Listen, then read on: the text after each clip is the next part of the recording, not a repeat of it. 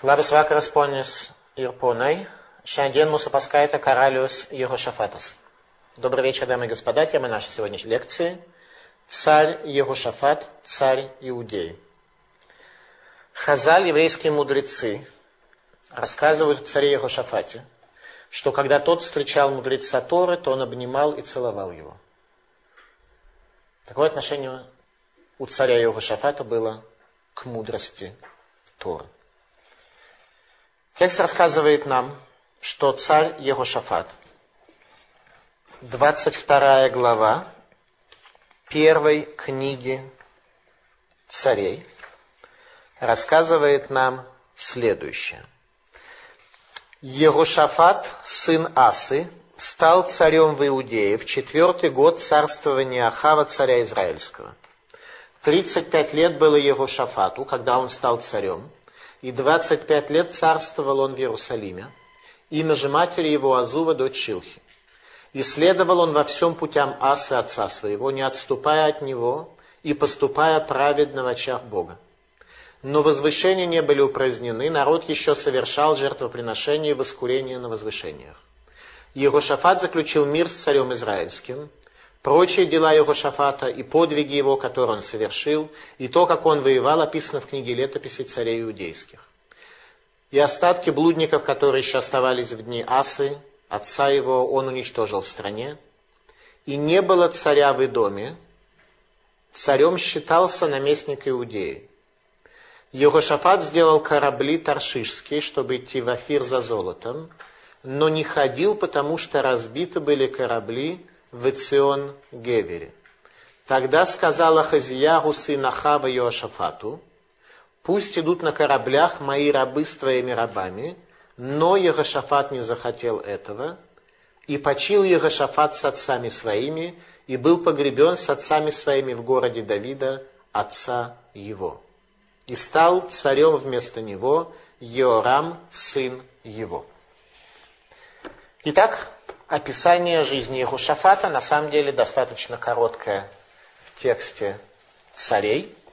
Однако есть еще э, некоторые главы, где царь Ехушафат у нас уже фигурировал в прошлом, во время сражения между Израилем и Иудеей с одной стороны и Арамом с другой стороны, в ходе которого погиб царь Ахав.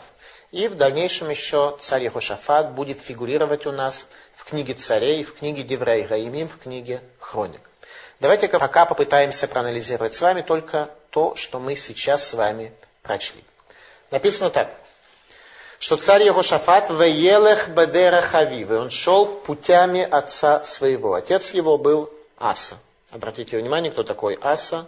Сын Авиама, сын Рахавама. То есть всего несколько поколений от царя Шломо. В это время у царя Израиля сменилась уже куча царей, которые один убивали другого, а у иудеев все праведные. Все праведные цари. В аспекте своей праведности царь Егошафат был, как его отец Аса, но в вопросах битахона, упования на Бога, как отмечают наши мудрецы, он был намного больше своего отца, ибо всецело полагался на Всевышнего. У него не оставалось никаких сомнений. В самых тяжелых испытаниях и в самых тяжелых условиях которых он оказывался, как мы с вами увидим. Текст Танаха приводит нам, что Егорам, сын царя Егошафата, начинает свой период царства над Израилем за семь лет до смерти отца. То есть сын царя Егошафата, Йорам, приходит к власти за семь лет до смерти своего отца. Возникает вопрос, как это возможно. Помазанника Всевышнего, в общем-то, до его смерти сменить э, на троне невозможно. Каким образом сын Егошафата воцарился за семь лет до его отца? О царе Егошафате молился Машерабейну, поместив свою молитву в благословение колену Юда, которое было дано непосредственно перед смертью Машерабейну. Мушарабейну молился о царе Егошафате, говоря следующие слова, как это приводится в книге Дворим, глава 33. «Шема Хашем коль Егуда, в Эзер Мицаравтие. Услышь Бог голос Иуды, и помощь от притеснителей к нему придет. Что имел в виду Мушарабейну этими словами. Комментаторы отмечают, что эта молитва касалась двух человек. Молитва Мошерабейну «Шма Хашем Коли Иуда» «Услышь Бог голос Иуды» касалась двух человек. Касалась царя Давида и касалась Иошафата. Благословение, которое дается всему колену, на самом деле касалось двух людей только. Ну, в первую очередь. Может быть, не только, но в первую очередь. Это царя Давида и Иошафата. Царя Давида во время его сражения с Голиафом, когда раскрывалась вся суть возможности в условиях царства колена Иуды прийти к чуду и к раскрытию Бога. И это благословение, эта молитва касалась молитвы Иехушафата. Об этом говорил Мушарабейн в своем благословении. Говорит Раша. На Хумаш, книгу Дворим. Аль Егошафат Йитпалель, Аль Милхемет Рамота Гилад. О Егошафате молился Мошерабейну этими словами. Услышь Бог голос Иуды по поводу войны, которая была в Рамоте Гиладском, войны, на которой погиб царь Ахав. Мушарабейну молился не о царе Ахаве, он молился о царе Ехошафате. Что там была за история? Во время войны, о которой пророк Михаяху бен Имла сказал свое пророчество, что погибнут все, что сохранят жизнь все, кроме царя Ахава, погибнет только царь Ахав, в то время, когда весь еврейский народ сохранит себе жизнь, то Ахав договаривается с его шафатом, чтобы тот пошел в царской одежде – а он будет в одежде рядового солдата, и тогда будет очень сложно пророчеству исполниться, поскольку будет врагам сложно идентифицировать царя Ахава. В результате, как только э, арамейцы видят царя Егушафата одетым в царские одежды, то сразу спецназ направляется на 32 танках, на 32 колесницах, направляется в сторону царя Егушафата и настигают его, считая, что это Ахав, царь Израиля. Комментаторы рассказывают нам, что меч уже коснулся шеи Егошафата, и тогда Ваизак Егошафат, и Егошафат обратился с молитвой. Об этой молитве говорил Машарабейн.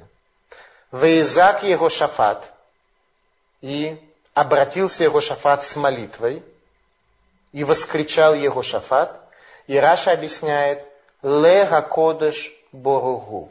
Для Всевышнего, по отношению к Всевышнему, благословлен Он. Это была молитва Егошафата, когда меч уже коснулся его шеи.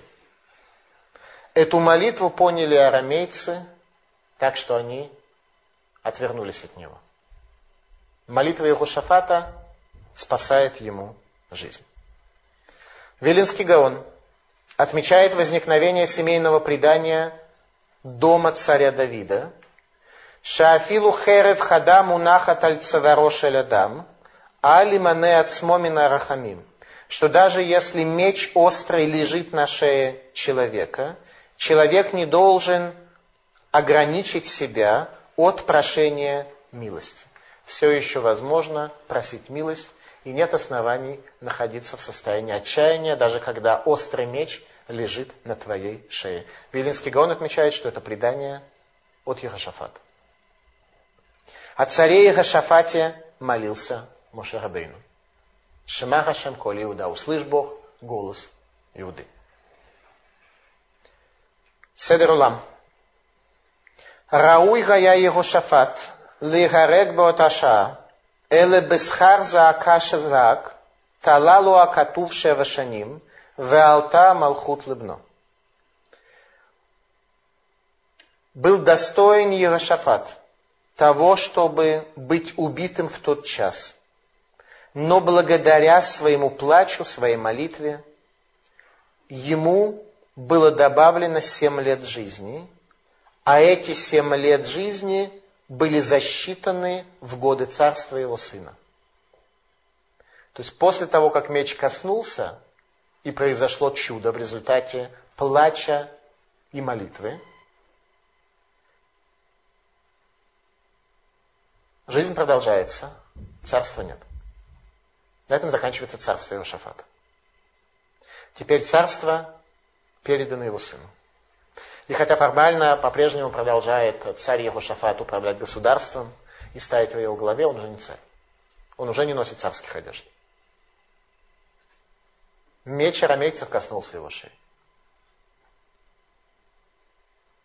Человек, о котором написано «Ваелых бедера хавив», что он следовал путям отца своего, в аспекте своей праведности, в вопросах упования на Бога он был больше своего отца. Теперь мы немножко лучше поняли с вами это высказывание. Он был тот человек, который прошел некий жизненный опыт, когда меч врага касается твоей шеи. Зога. Егошафат идгазер алав лият наша, мишум дитхабер баахав, илвы рагу цавха. Зогар объясняет причину, по которой Егошафат оказался в состоянии опасности смерти, что было, был вынесен декрет по поводу Егушафата в аспекте его наказания, из-за того, что он присоединился к царю Ахаву, что он был вместе с ним. Если бы не этот плач. Плач меняет судьбу человека, разрывает тот декрет смерти, который был вынесен. То есть наша молитва наш плач, если он будет, как объясняет Раши, лера кодыш баругу, по отношению к Богу, без каких-то добавок, без идолов, без золотых тельцов, без э, э, своего эго, без э, плача по отношению к самому себе. Как же, вот меня сейчас убивают, человек плачет сам себе. Как же, вот я плачу сам себе, что меня сейчас убивают. Нет, он не плакал сам себе. Его плач был по отношению к Всевышнему, и об этом свидетельствует Раши. И об этом свидетельствует Зогар, что это был тот вид плача, тот вид молитвы, который разорвал тяжелый декрет. Единственная проблема, которая остается в царстве Егошафата, в колене Иуды, это то, что Вабамот ло сару. В том, что возвышение царь Егошафат не смог устранить. Царь Егошафат распространяет Тору в еврейском народе устраняет всевозможные формы поклонения разного рода несоответствующим элементам, чуждым элементам. Единственное, что в Абамот Лосару возвышения не были упразднены. В чем причина? Говорит Малбин. Егошафат не смог повлиять на широко распространенную в народе концепцию, что Богу Всесущему надлежит служить повсеместно – Хотя на самом деле определенные формы божественного служения возможны только в Иерусалимском храме.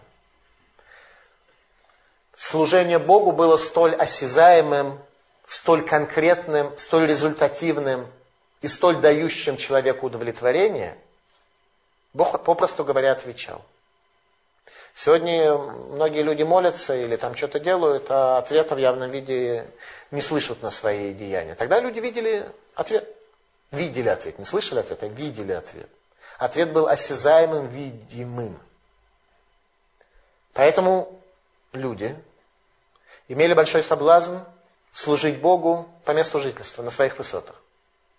И создавать, строить свою высоту. Высота она не потому, что она выше, чем уровень моря на сколько-то метров а человек делал свою высоту еще более высокой в результате своего служения. Это самый большой соблазн, который был. И есть сейчас продвижение по карьере. Когда твоя высота работала лучше, чем высота соседа, и она была концептуально более богатой, то этот вид служения царь Егошафат отменить не мог. Не мог. Люди не были готовы отказаться от идеи служения Богу на своей собственной высоте. Умела Хейнбейдом. И царя нет в Эдоме. Читали мы с вами в тексте, что все это время Эдомом управлял наместник из Иудеи. Почему нам здесь это сказано? Какая связь? Был у Идома царь, не было у него царя. Причем мы изучаем здесь царей Израиля, царей Иудеи. Нам совершенно идомские цари неинтересны. Это не курс лекций по идомской теологии. Мы иудаизм здесь изучаем. Причем здесь и дом? Кто такой Идом? Это потомки родного брата Якова, Исава, он же Идом, которые в дальнейшем построят Рим, которые в дальнейшем причинят нам очень много всяких трудностей. Комментаторы объясняют нам, что значит слова «умела хейн бейдом» и «царя нет в доме», что Егошафат был последним царем Иудеи, которому был подчинен Эдом. После смерти Егошафата Эдом перестает быть подчинен Иудею. Егошафат, благодаря своим каким-то достоинствам, смог быть последним, кто мог подчинить себе Эдом. Давайте разбираться, в чем здесь причина. Говорит Раши. Лефише бейме Егорам бно шекилкель беямав паша и дом веямлиху лахемелах. Говорит Раши, потому что в дни Егорама, сына его, который испортил, что он испортил, весь путь царя Иудеи. Испортил все, что было. Весь путь, всю дорогу, Коля Дерех, все испортил. Беяма в дни его совершил преступление и дом, и воцарили над собой царя. То есть и дом возникает как независимое государство в результате того, что цари иудеи теряют свой путь. И первым нечестивым царем иудеи был Йорам, сын Иошафат. О чем мы будем говорить дальше. Что такое дом? И какая связь между Идомом и духовным состоянием царя Иудеи и царства Иудеи. Идом – это человеческая цивилизация, которая до самого конца дней и до прихода Машииха будет царить в этом мире. Идом царит в этом мире. Это современная западная цивилизация. Еврейские мудрецы определили суть царства Идома, той цивилизации, в которой мы живем сейчас – следующими словами. Малхута бло тага. Царство без короны. Тот мир, в котором мы живем сегодня, это царство без короны. Это царство. Есть власть, есть государство, есть силы, есть армия. Только она без короны. Что это за корона у царства? Которая возникает царство, которое возникает, тогда, когда с короной царства Иудеи возникают большие проблемы. Когда Иудея теряет свою корону, тогда возникает независимость и путь царства и дома. Пророк Авадия, о котором мы говорили в наших прежних лекциях, говорит про Идом следующие слова. Сам пророк Авадия был гер из Идома, и он очень хорошо знал суть и дома. Поэтому говорит о нем следующие слова, о своем собственном народе. Катонна татиха бегоим, базуй ата меод. Маленьким создал я тебя среди народов, презренен ты очень. И дом это царство малое среди народов, которое не просто презренное, а очень презренное. Возникает вопрос, какими качествами нужно обладать для того, чтобы царство твое было не просто презренное, а крайне презренное, очень презренное. Что имел в виду пророк Авадия? В чем суть причины презрения? Суть заключается в том, что это Малхута Блотага, что это царство без короны, а именно это царство, родоначальник которого продает первородство за чечевичную похлебку. Когда первородство за похлебку продается, то корона теряется, и начинается большое презрение. А именно, в чем идея продажи чечевичной похлебки за первородство и наоборот? Суть вклада и дома в человеческую цивилизацию. И не анухиру лефламут велама зелибхура. Вот я иду умирать, и зачем мне первенство? Суть вклада и дома в человеческую цивилизацию, что осязаемым являются только ценности Оламазе, ценности этого мира. Я иду умирать. Что значит умирать? Когда заканчивается этот мир, у меня смерть. Будущего мира нет. Стало быть, все, что я делаю в этом мире, я делаю только ради ценностей этого мира. Это и есть то царство, которое базуемо вот очень презренно. Это царство без короны. Когда человек живет только тем, что связано с ценностями этого мира. А что это за ценности? Об этом у нас э, сказано очень интересно.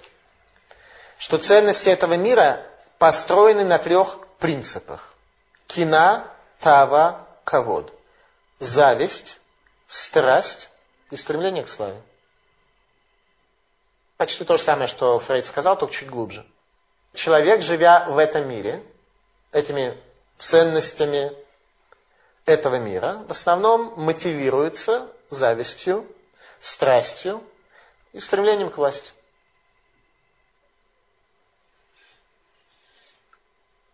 Сказали наши мудрецы, что Яков и Исав поделили между собой миры.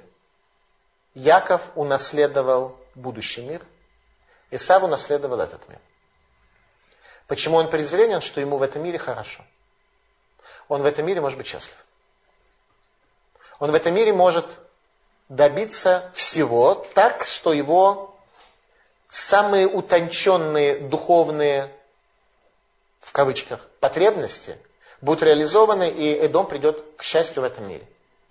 Что касается Якова, он получил в качестве своего наследия будущий мир, имея в виду, что все, что Яков получает в этом мире, со всеми благами, которые этот мир материальный может дать, Яков счастливым стать не может.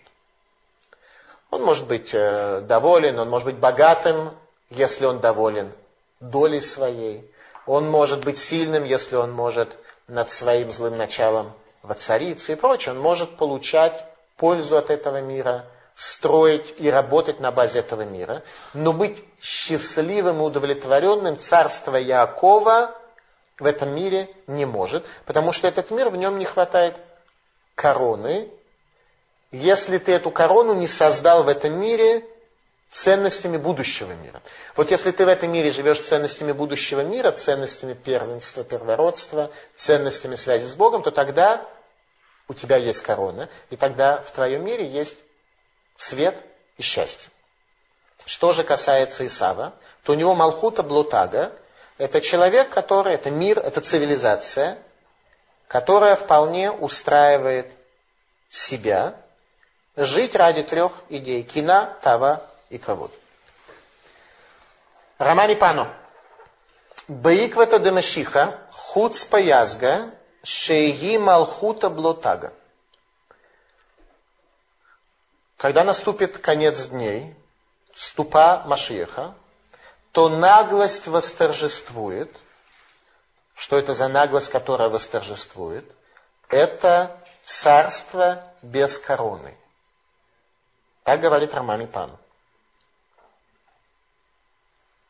Вилинский Гаон в комментарии на Сефер Децниюта, книга по Кабале, отмечает, что Малхута Блотага, царство без короны, возникает там, откуда отделился божественный свет царства. Там, где остается только цивилизация, без божественного света царства, там возникает Малхута Блотага. То есть эта корона, она возникает там, где есть связь с божественным светом. Говорит Раши. У Миемей Давид ло гаяла мелах шенеемар у мелах эйн. Говорит Раши. С какого момента не было царя у Эдома? Начиная от Авраама Вину, нет. Тогда его вообще не было. Начиная от Якова, мы знаем, что Яков был подчинен Эдому. Он боялся своего старшего брата, который его преследовал. То есть у дома было царство. Начиная с какого момента и дом теряет свое царство, Раши говорит, с дней царя Давида.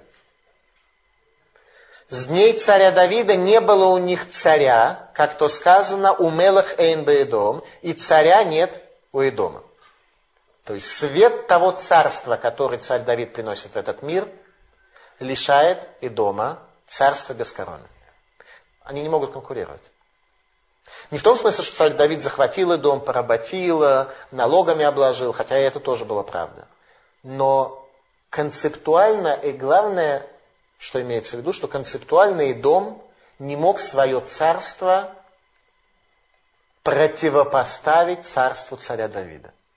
Любой человек, который приходил и видел царство царя Давида, царство царя Шлумо, и до царя его Шафата включительно, они понимали, что этот мир Малхута Имтага, что этот мир царство с короной. Поэтому кто бы ни бросал какие-то лозунги о том, что на самом деле в этом мире можно прекрасно жить царством без короны, отрицая будущий мир и провозглашая, что иду я умирать, зачем же мне первенство, его просто не слушали. Говорили, ты больной что ли? Посмотри, у тебя рядом соседи. Просто сделал туристическую поездку. Посмотри, как живут евреи в государстве Иудея. Посмотри, какой там свет. Посмотри, там какой божественный храм. Посмотри, как люди находят удовлетворение и духовный свет не в развитии материальной цивилизации, а в божественности. И ты сразу поймешь, что все, что ты э, говоришь о том, что в этом мире нет Бога, нет Ему места, а есть место только страстям, стремлению к славе и зависти, ты просто бред говоришь. Просто говоришь бред. Полный бред. Посмотри, как живут евреи, ты увидишь. Вот с того момента, с царя Давида, не было царя в доме. И так было до царя Иешафата. Поэтому фраза, которую мы с вами только что прочли, у Мелехейн дома не было царя в доме, которая на первый взгляд нам вообще не несла с вами никакой информации. Был царь в доме, не было царя в доме. Она пришла нам сказать совершенно глобальную вещь, что царь Егошафат был последним из великих, при котором у Идома не было царства. Любой домитянин, придя в Иерусалим, со стыдом возвращался назад и говорил, нам в этом мире царства нет.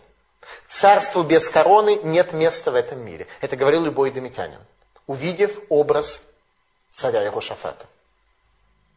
Это то, что нам сказал Танах одной строчкой. Хазали, еврейские мудрецы, говорят, что Киесария и Иерусалим всегда находятся в противоположном состоянии. Если Иерусалим отстроен, Кесария разрушена. Если Кесария отстроена, Иерусалим разрушен. Кесария – это столица Эдома в земле Израиля. Будущая столица Эдома. Всегда находится с Иерусалимом в противоположном состоянии. Если римские и домские власти царят в Кесарии, Иерусалим в разрушенном состоянии, храм разрушен. Если храм отстроен, Кесария разрушена. Так происходит до сегодняшнего дня. Свет царства царя Давида мешает царству и дома получить власть над этим миром и провозгласить то, что в этом мире осязаемым являются только ценности, связанные с этим миром, а не с миром будущим. Егошафат – последний царь света. Талмуде в трактате Абудазара сказано – Йом шериемид Еровам бен Неват, шней эглей загав, бал ромес верумелис, убанушные црифим бероми. Йом шанисталек бо Ильягу, гуамад мелых бероми. В день, когда Еровам бен Неват, говорит Талмуд в трактате Абудазара, поставил двух золотых тельцов. Пришли Ромас и Румилос, два брата-строителя Рима, и построили два барака в Риме. В день, когда поднялся Илья Уганави, вознесясь на небо, в Риме был поставлен царь. Римский царь был поставлен в день вознесения пророка Ильяу. Талмуд отмечает, что основание Рима Ремом и Ремулом не было случайным, а было связано с грехами Израиля. Когда пророк Ильягу увидел невозможность спасения десяти колен Израиля от изгнания и пропажи, и вознесся на небо, в Риме появляется царь. Зачем нужен царь Риму? Закладываются все необходимые условия для возможности разрушения второго храма. В то время, когда цари Израиля бегают и занимаются каким-то бредом, на небе закладывается потенциальная возможность для разрушения второго храма римлянами, которые еще даже с географией на тот момент не были знакомы, где вообще храм находится и что такое Иудея. На небе уже закладывается возможность разрушения второго храма. Для этого строится Рим. В день вознесения пророка Ильягу, который отчаялся спасти десять колен. Закладывается возможность разрушения второго храма у кого? В Иудее, не в Израиле вообще. Об этом сказал Всевышний словами пророка Исаия. Кило махшавотай махшавотехем вело даркехем драхай. Что мысли мои – это не ваши мысли, и пути мои – это не ваши пути. Танах раскрывает нам истинную картину мира. Танах раскрывает нам, как, как можно видеть божественную картину мира. Царь Иерошафат – все неприятности, которые происходят у царя Иехошафата, возникают по причине его связи с царями Израиля. Сказано, пока проблема, которую мы с вами видели сейчас, то, что разбились у него корабли. Как написано на иврите, Нишбара ониот, разбился корабли. Разбился в единственном числе, корабли во множественном. Что это означает? Что каждый корабль разбивался сам отдельно, для того, чтобы цари Иудеи Израиля не имели совместного бизнеса, и это не привело бы к обмене культурных достижений среди простого народа. Поэтому текст нам и говорит, что когда обратился царь Израиля к царю Иудеи, давай наши моряки вместе пойдут, он сказал, не-не-не-не, не, вместе. Каждый сам, каждый, каждая страна будет иметь свои корабли. И в такой ситуации тоже корабли разбились. Каждый в отдельности. Для царя Иошафата это был достаточный урок. Для нас с вами не всегда, когда Всевышний не бьет нас сразу, а бьет немножко, удар за ударом, то мы все это относим к делу случая и каким-то случайностям и выводов стараемся никаких не делать. А если делать выводы, то какие-то только в материальной сфере исключительно. Исключительно в материальной сфере. Итак, царь Егошафат, последний царь света, при котором Эдом был подчинен. После царя Иошафата будут еще великие цари в Иудее. Царь Хискиягу, царь Йошиягу будут великие цари. Но подавить царство и дома они уже не смогут. Военные кампании против Муава военные кампании царя Егушафата. В книге Деврей Гаямим, книге Хроник, глава 17, приводится нам описание того, как царь Егошафат изменил образ своего поколения методом изучения Торы. Царь Егошафат строит Иудею не на золотых тельцах, а на изучении Торы меняется образ всего поколения, меняется образ страны.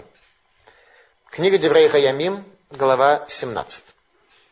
«И стал царем Ерошафат, и укрепился он против израильтян, и поставил он войско во все укрепленные города Иудеи, и определил наместников земле Иудеи и в городах Ифраима, которые завоевал Аса, отец его.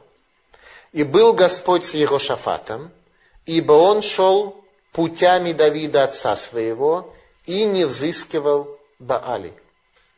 Не интересовался и не обращался царь Ехошафат к Баалям. Малбим объясняет, что имеется в виду. В Иудее действительно не было Баали, как бы были какие-то трудности, высоты были, но Баали даже в Израиле не было, только в одном поколении, поколении царя Хава. Тогда служили Баалем, даже в Израиле. А уж в Иудее тем более никто Баалем не служил. Что здесь имеется в виду? Что высокая похвала царю Егошафату, что он шел путями Давида отца его, то есть полная цельность, полная предел служения. И вдруг говорится, и Балем не служил. Царь Давид не служил Баалем. Если во время предыдущего диска мы бы с вами сказали, что царь Давид, его величие, которое мы раскрыли, и при этом Баалем не служил, э, мы бы вообще не поняли, о чем речь идет. Конечно, Баалем не служил. Оказывается, Малвин дает следующее объяснение. Велоки Малхе Исраэль Шагаю Доршим Бешитув. Но не как цари Израиля, которые взыскивали к Богу Бешитув, добавляя чуждые элементы. Оказывается, речь не шла о том, что действительно Баали ставили какие-то изваяния и им какие-то виды служения осуществляли. Когда к ясности божественной религии добавляли какие-то чуждые элементы. Что такое шитуф? Участие. Когда Баль все-таки влиял на мозги и сердца людей. Вот о царе Егошафате написано, что он не взыскивал Бали, он к ним не обращался.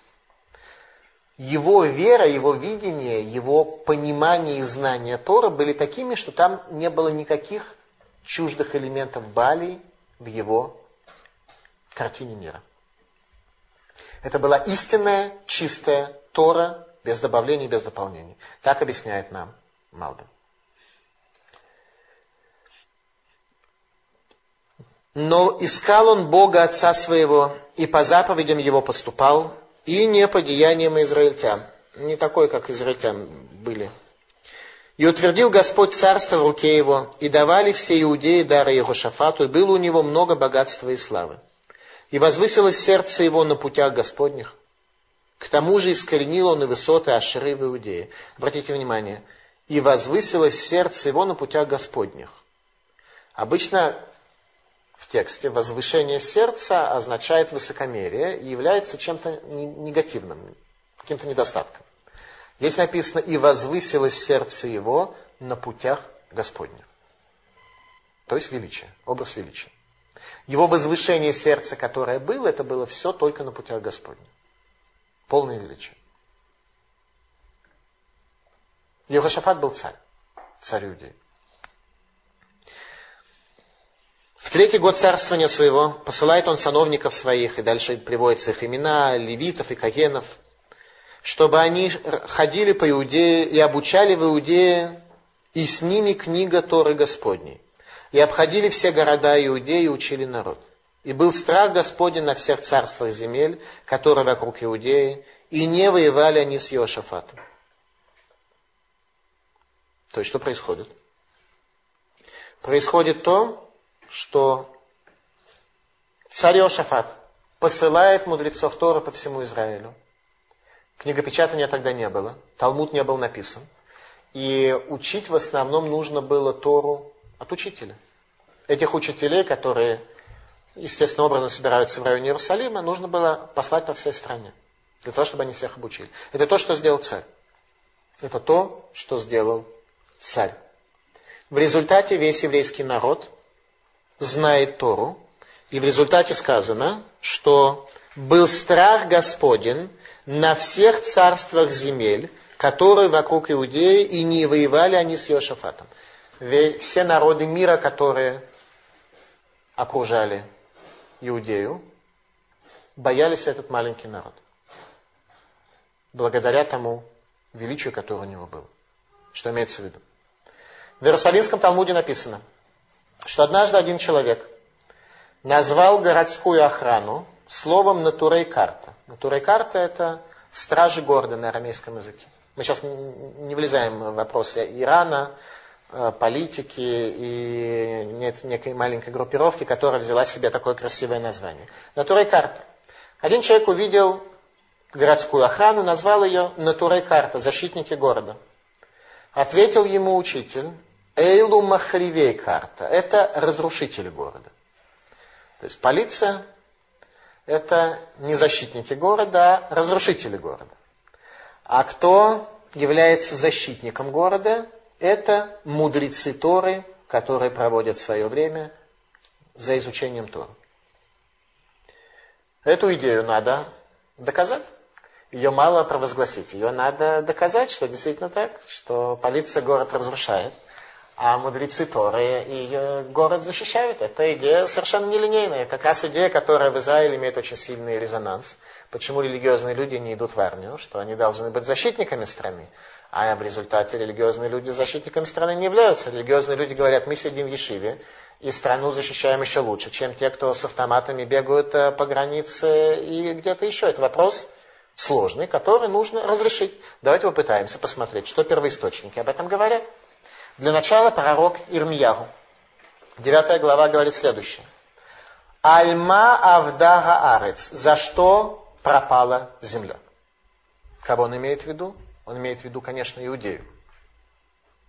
Тогда, когда Иудея еще не пропала, и он пытается перед пропажей Иудеи, разрушением Иерусалимского храма, первого Иерусалимского храма, на Навуходнецером еще остановить людей, что нужно бросить оружие и сесть за учебу. Говорит, Альмав дарарец, за что пропала земля, Ництак и Мидбар, опустошена, как пустыня, Миблевер, так что нет проходящего по ней. Вайомер Ашем, сказал Бог, Алязвам et Торати, за того, что они оставили Тору мою, Ашернатати лифнегем, которую дал я перед ними. Вело шаму беколи, не слышали они голос мой, вело галхуба, и не пошли они следовать этой Торе. Земля пропадает не потому, что религиозные люди сидят в ешивах и не служат в армии. Так говорит пророк Ирмияу. А из-за того, что оставили люди Тору. Ну, надо нам э, какой-нибудь пример из истории, где люди в армию не шли, а сидели и изучали Тору. И в результате это защищало. Этот пример нам приносит царь Егошафат. Первая военная кампания Егошафата против Муава. Книга Деврей Раимим 2, глава 20. Посмотрим, как те, кто изучают Тору, ведут свои войны. И после всего пошли сыны Муава и сыны Амона, а с ними аманитяне, в скобочках амаликитяне, очень правильный перевод, Амалек, начинает активизироваться против царя Иерушафата. Войной но Иерушафат. И пришли и донесли Иерушафату, говоря, идет на тебя рать великая из-за мертвого моря, от Арама, и вот они в Хадсон Тамаре, он же Энгеди, и убоялся его Шафат, то есть покрылся страхом. Страх за народ, страх за... Не в том смысле, что у него не было упования на Бога. Состояние страха, когда Амон, Муав и Амалек, наняв еще дополнительные подразделения, как э, мы с вами могли бы увидеть, просто у нас нет времени на изучение этих деталей, и убоялся его Шафат, и обратил лицо свое взыскать Господа, и объявил пост по всей Иудее. Каким образом Иошафат ведет войну? Пост. Голодный полицейский и солдат, наверное, хуже будет исполнять свою миссию, чем сытый. А, тем не менее, царь Иошафат объявляет пост. И собрались иудеи просить помощи у Господа – из всех городов Иудеи пришли они просить Господа. Куда пришли? В Иерусалим. То есть сначала пост, после этого сбор в Иерусалиме. И встал Егошафат в собрании Иудеи, Иерушалаема, в доме Господнем перед новым двором и сказал, Господи Боже отцов наших, ведь Ты Бог на небе, и Ты владычествуешь над всеми царствами народов, и в руке Твоей силы и мощи никто не устоит против Тебя. Не ты ли, Боже наш, изгнал жителей этой земли перед лицом народа твоего Израиля и отдал ее потомству Авраама, возлюбившего тебя навек? Не ты ли дал нам эту землю? И они поселились в ней и построили тебе на ней святилище во имя твое, говоря, если придет на нас бедствие, меч карающий или язва или голод, мы станем перед домом этим и перед тобою, ибо имя твое в доме сем, и возопим к тебе от горя нашего, и ты услышишь и спасешь. Вот она функция храма. Храм спасает. Храм был построен, и один из аспектов строительства храма то, что в час опасности можно прийти в храм, обратиться с молитвой, с молитвой. Не просто какими-то словами, когда человек говорит одно, думает другое, а делает третье. Там, где люди обращаются с молитвой, это приводит к изменениям. И ныне вот сыны Амона и Муава, и обитатели горы Саир, через которых ты не позволил Израилю пройти, когда они шли из земли египетской. А поэтому они миновали их и не истребили их. То есть, когда евреи выходили из Египта, то нам не позволил Всевышний пройти через эти народы, потому что они были родственные, чтобы их не тронуть. И хотя мы оказали им милосердие, не тронули их и так далее, сейчас они идут против нас захватывать и разрушать храм и изгонять евреев из их наследия. Вот они воздают нам тем, что пришли прогнать нас из наследственного удела Твоего, которым Ты наделил нас. Боже наш, суди их Ты, ибо нет в нас силы против всей великой рати, идущей на нас, и мы не знаем, что делать, но к Тебе обращены наши очи. И все иудеи стояли перед Господом, также малые дети их, жены их и сыновья их. То есть, иудеи собираются в Иерусалиме на молитву в храме. Когда бесконечная рать народов идет против них. Как происходит война? Текст говорит нам следующее. И совещался он с народом и поставил певцов Господу, чтобы восхваляли в благолепии святом, выступая перед народом, говоря, «Гойду Ашем китов, килойлам хаздой». «Вославьте Господа, ибо велика милость Его». Слова псалмов царя Давида. Вот когда Иошафат, Амелах, царь Иошафат, произносит слова псалмов царя Давида – осмысленно и всецело. И в то время, когда они начали петь и славить Господа, Господь поставил засаду, возбудил распри между Амоном и Маавом и жителем горы Сир, пришедших на Иудею, и они были поражены. И восстали сыны Амона и Муава на обитателей горы Сир, избивая и истребляя, когда покончили жителями Сир, помогали друг другу во взаимном истреблении. А у идеи пришли на взгорье, то в пустыне, и взглянули на Турать, и вот трупы лежат на земле, и нет уцелевшего. Так ведутся войны Израиля. Когда еврейский народ достоин, то рассказывает притчу, что еврейский народ это овца, окруженная 70 волками, 70 народами мира. И волки хотят сожрать овцу. Но пока они грызутся между собой, кто овцу сожрет? А овца спокойно пасется. Если овца при этом не отворачивается от Бога, то волки продолжают грызться. Когда овца говорит, я такая мудрая, благодаря моей политике я всех этих волков умудрилась так между собой закрутить, что теперь у нас уже, опять же, мы живем в просвещенное время, у нас права человека и права национальных меньшинств и так далее. Тогда Бог говорит, а, ты овца, которая отвернулась от Бога, хорошо, я тебя оставлю. И тут волки между собой подписывают соглашение, конвенции. И говорят, а что это мы э, грызем друг друга? Давайте, овца же есть. И тут овца начинает э, про Бога, если вспоминает, то катастрофы не происходит. А если не вспоминает, происходит катастрофа. Мы видели, как ведет войны царь Егошафат, не конвенциональные войны.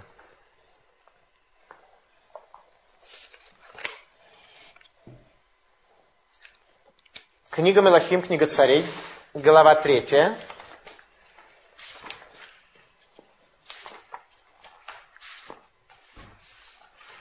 Она рассказывает о второй военной кампании против Муава. На этот раз ситуация не была такой безнадежной, как первая война с Муавом. По той причине, что Иудея была не одна, а вместе с армией Иудея была армия Израиля и армия Идома, которая была еще подчинена царю Иерошафату. То есть количество натурой карта с точки зрения армии было в три раза больше. Три армии были вместе против одного Муава. Наоборот, все происходит совершенно наоборот. Если до этого было много армий против одной Иудеи, теперь Иудея с еще двумя государствами против одного Муава. Для того, чтобы объяснить им, что нельзя так вероломно поступать по отношению к своим соседям. Текст рассказывает нам, как происходит вторая военная кампания. Йоарам сын Ахава стал царем над Израилем в Шомроне. После смерти своего отца царя Ахава Йоарам становится царем. 18 год царствования Иошафата, царя Иудейского, и царствовал он 12 лет. И делал он злое в глазах Всевышнего, хотя и не так, как отец его и мать его. Он убрал статую Бааля, которую сделал отец его. Однако держался он грехов Юрвама бен Невата, которыми тот ввел в грех Израиль. И не отступал он от них. Мейша, царь Муавицкий, был владельцем скота, и присылал он царю Израильскому сто тысяч нестриженных овец и сто тысяч нестриженных баранов. И было, когда умер Ахав, царь Муавицкий, восстал против царя Израильского. То есть Муав был подчинен Израилю при этом. И восстал против Израиля. И выступил царь Иорам в тот день из Шумрона и пересчитал весь Израиль, и пошел и послал сказать Егошафату, царю иудейскому, Царь Муавицкий восстал против меня, пойдешь ли со мною на войну против Муава? И сказал он, пойду, как ты, так и я, как твой народ, так и мой народ, как твои кони, так и мои кони. И сказал, по какой дороге взойдем. И сказал он, дорогой пустыни Идомской. Пойдем через Идом. И заодно Идом, который подчинен Иудеям, мы тоже на войну мобилизуем.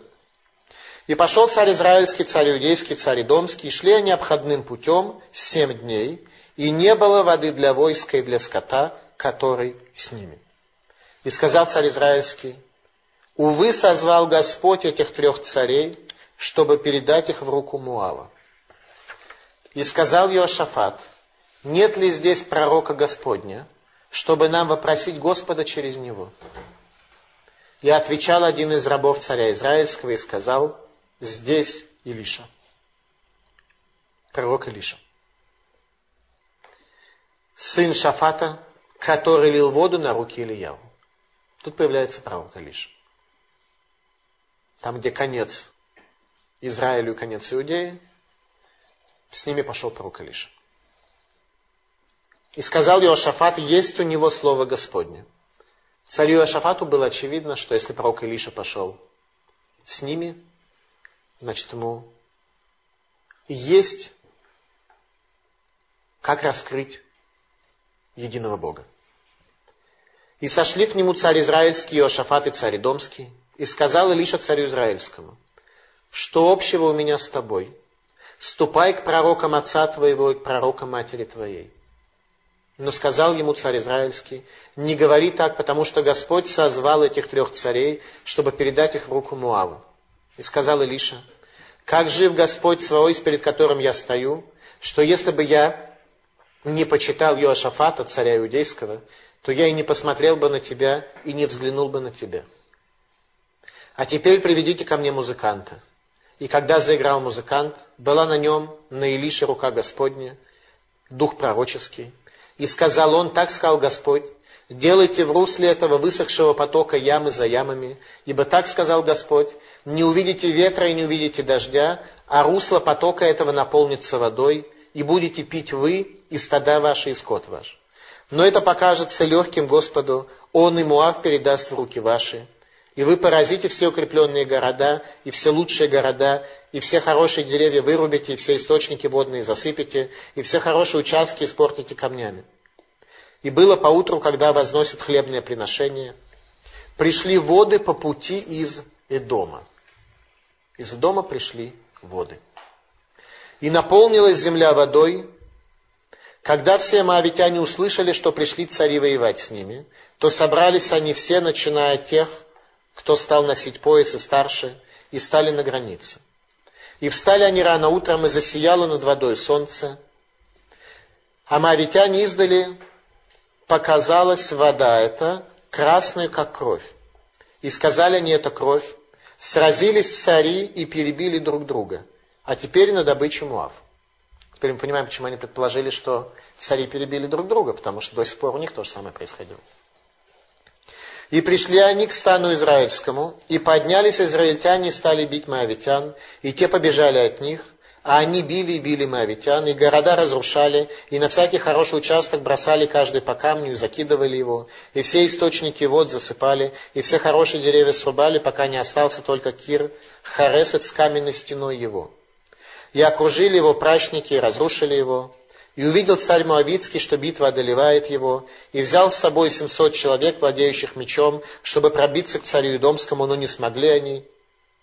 И взял он сына своего первенца, который должен был стать царем вместо него, и принес его во всесожжение на стене. Принес в жертву своего сына, царь Муава. И был гнев большой на израильтян, и они отступили от него и возвратились в страну. То есть это помогло.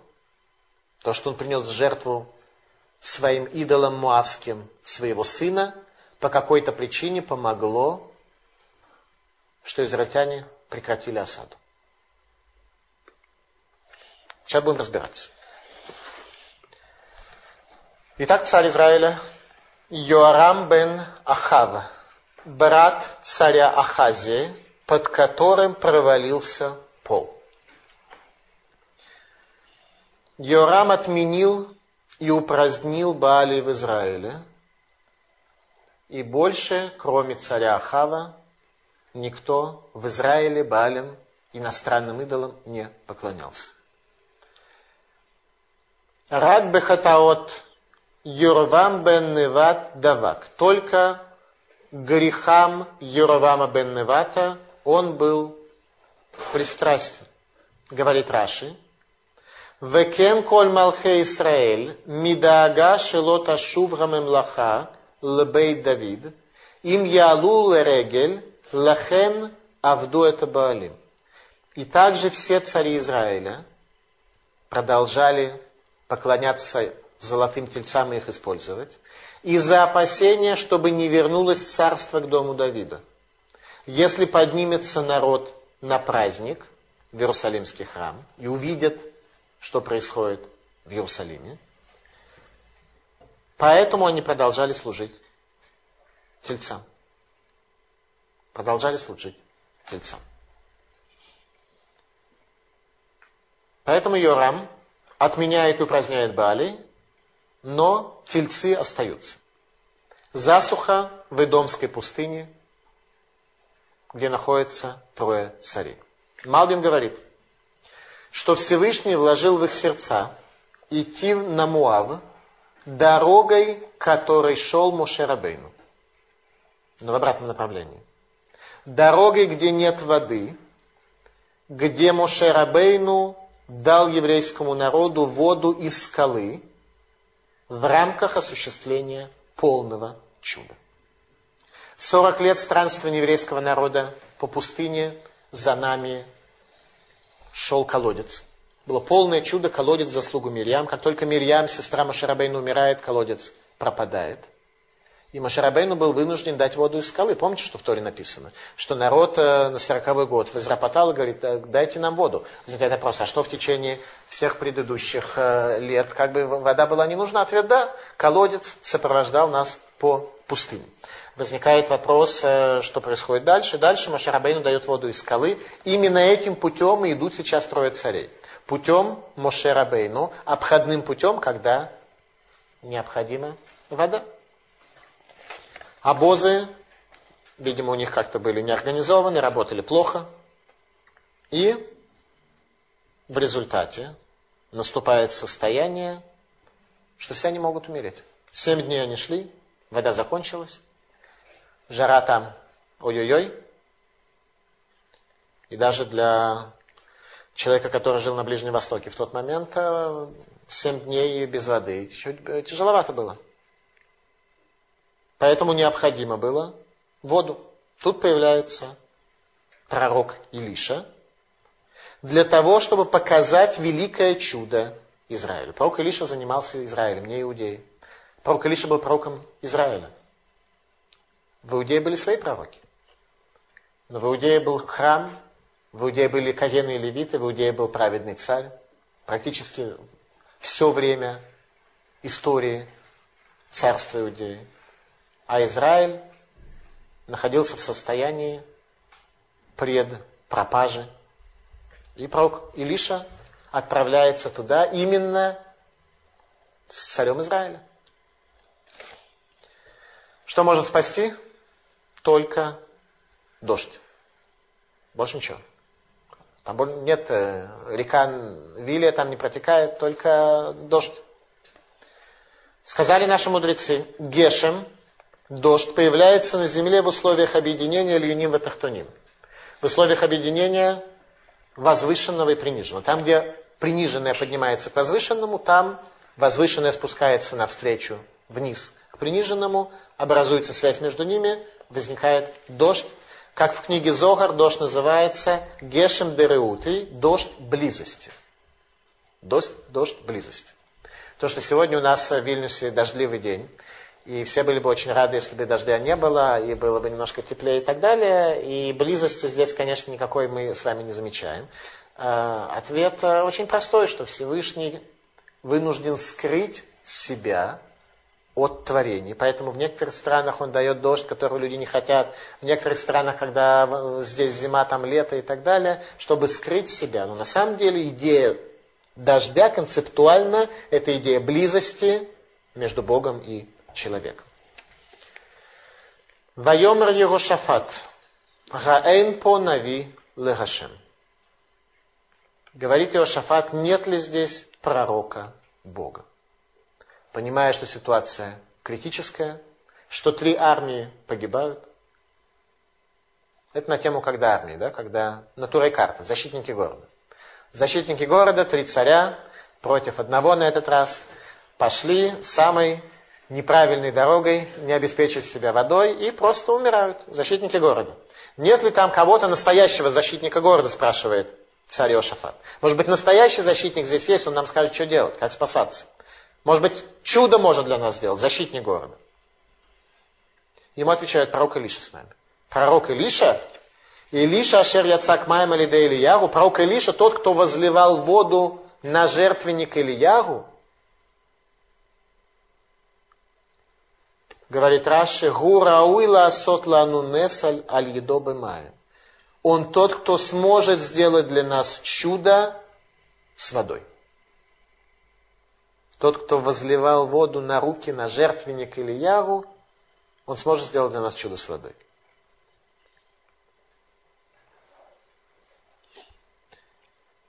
С уверенностью говорит царь Иошафат, и то два Рашем, есть с ним слово Бога. С пророком Илиша есть слово Бога всегда. Пророк Илиша это тот человек, которому не эпизодически Бог посылает какое-то видение. Это тот человек, который находится всегда в связи с Богом. И говорит, килолы хинам елех элемахане, ибо не, не впустую, не бессмысленно он пошел с нашим лагерем. Радак. Пророк Илиша шел с ними, чтобы показать Альпия Навуа, великое чудо.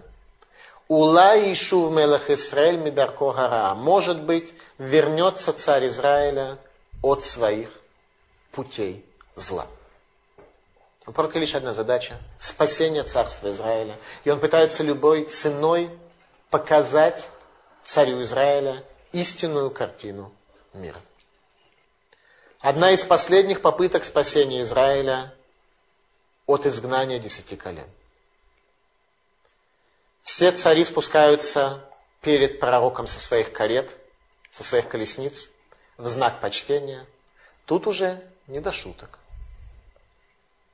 Мидраш Танхума перечисляет трех царей, которые спустились со своих колесниц перед пророком Илишем. Мелах Исраэль, Егошафат Мелах Идом. Царь Израиля, Егошафат и царь Идома. То есть Егошафат не называется царь. Почему? Мидраш Танхума. Ламало неймаркан би Егошафат Мелах. Почему Егошафат не называется царем? Легудиаха. Пришло это тебя научить. Анванотошелю тот садик. Скромность того праведника. Шело рацали ред нави бегде малхут, который не хотел спуститься перед пророком в одеждах царских, элаки хавер идиот, но как мудрец простой. Как обычный мудрец. Его шафат перед великим пророком не мог одеть царские одежды.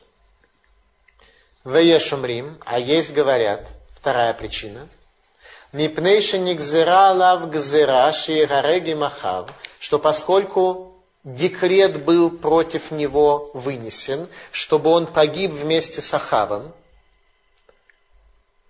Вая катув моне ливно миоташа лефихах ло нихтавмелах. И Писание считало уже царские годы его сыну. Поэтому не написано о нем царь.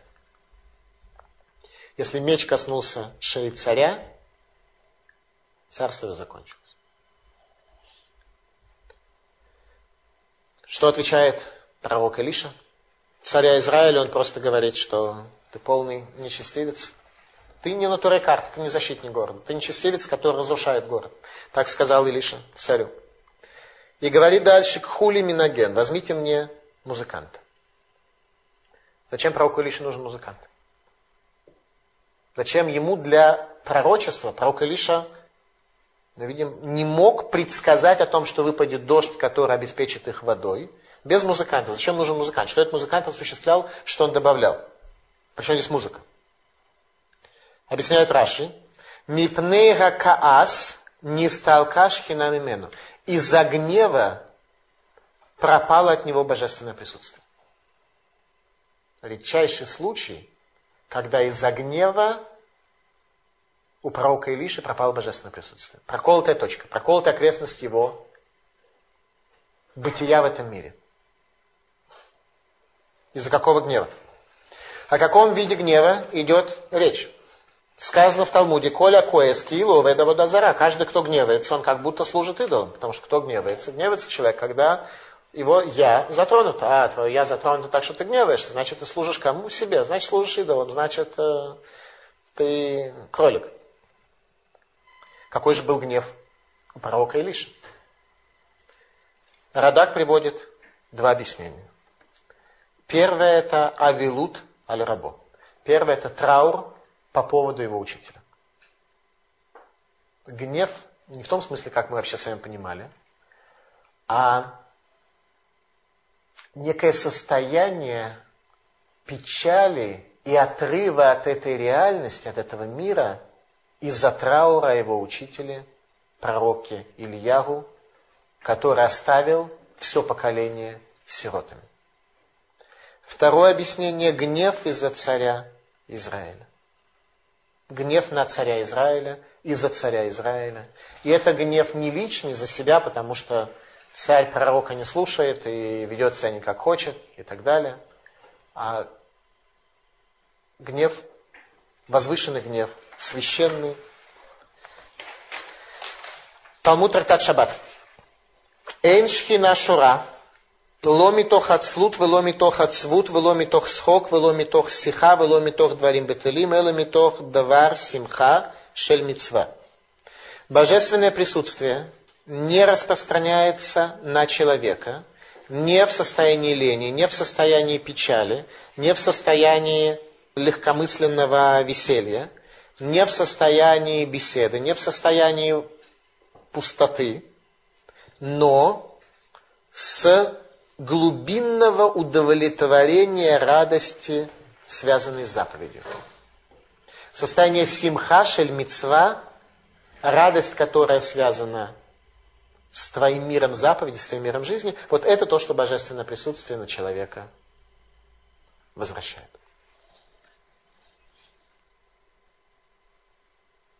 Поэтому пророку Илишу нужен был музыкант. Он находился в состоянии траура по учителю – в состоянии симха шаль мецва, радости мецвы не было. Ему нужен был музыкант. И, наконец, пророк Илиша говорит им свое пророчество. Копайте ямы в русле сухом в доме. Лотиру рох, вы лотиру гешем. Вы не увидите ветра и не увидите дождя. А именно, вода спустится дождем в доме, в доме, который отрицает будущий мир, вот они получат дождь. А Израиль получит как бы бамикре, случайно. Ибо вы недостойны чуда. Поэтому дождь выпадет не Израилю и не Иудее, а и дому. Мидрш Раба. Как бара кодыш барагу, шатие гаям ям, ватие гаебаша ебаша. Ба Муше васа это ям ебаша, ба Илиша васа это ебаша ям. Так создал Всевышний, благословлен Он, что море является морем, а суша является сушей. Пришел Моше и сделал море сушей. Пришел Илиша и сделал сушу морем. То есть пророк Илиша создает воду на суше. Пророк Илиша, который пытается последними чудесами показать Израилю истинную картину мира. результат все равно не очень большой.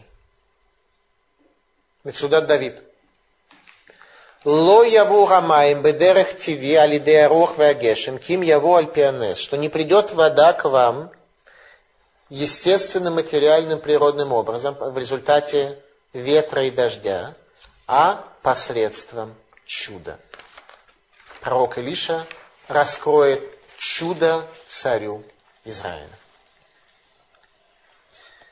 И более того, говорит пророк Илиша, «Венатан это Муав Баядхем». И также Муав передаст он в вашу руку.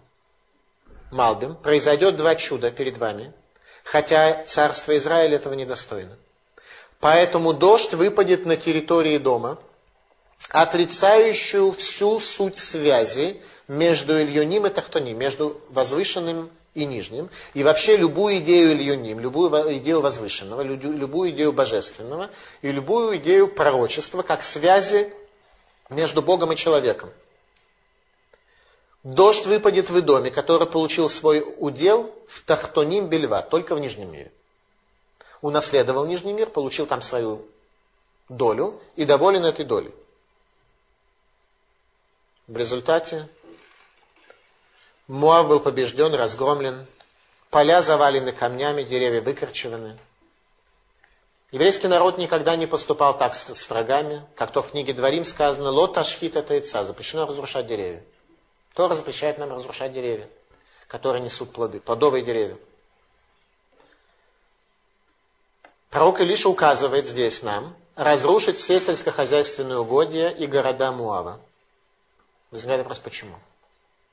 Скоро мы видим, что пророк Илиша, наоборот, будет призывать э, царя не убивать пленных арамейцев и прочее. То есть, наоборот, пророк Илиша будет э, совершенно не будет призывать к разрушению и к э, мести, гибели и так далее. Муав отличается. Муав тот народ, который является родственным по отношению к нам, который пошел воевать против нас на нашей земле, который происходит в результате разврата Лота его дочерей, о нем то раз говорит особые слова. Лоте дрожь шлумам ветоватам коль лам.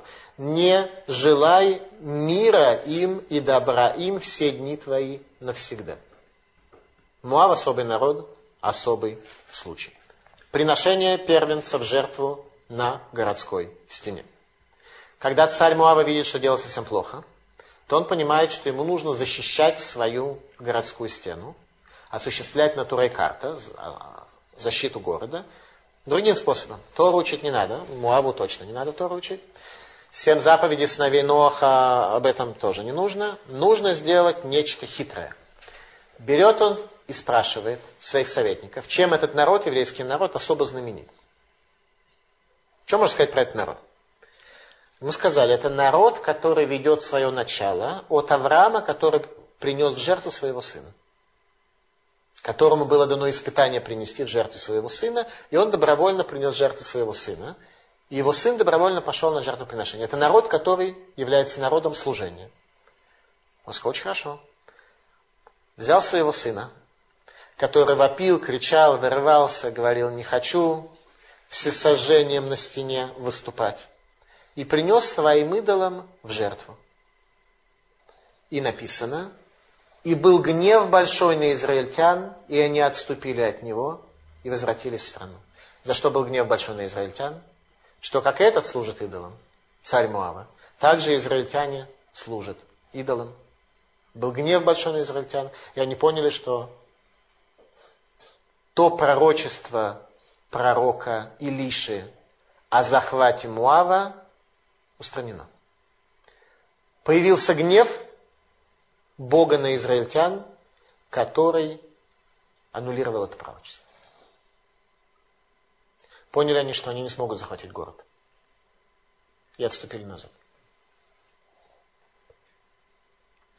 Царь Йошафат, который следовал за праведностью своего отца, потерял царство за семь лет до своей смерти, получил в подарок дополнительные семь лет своей жизни в результате своей молитвы после потери царства. Спасибо за внимание. Пожалуйста, вопрос.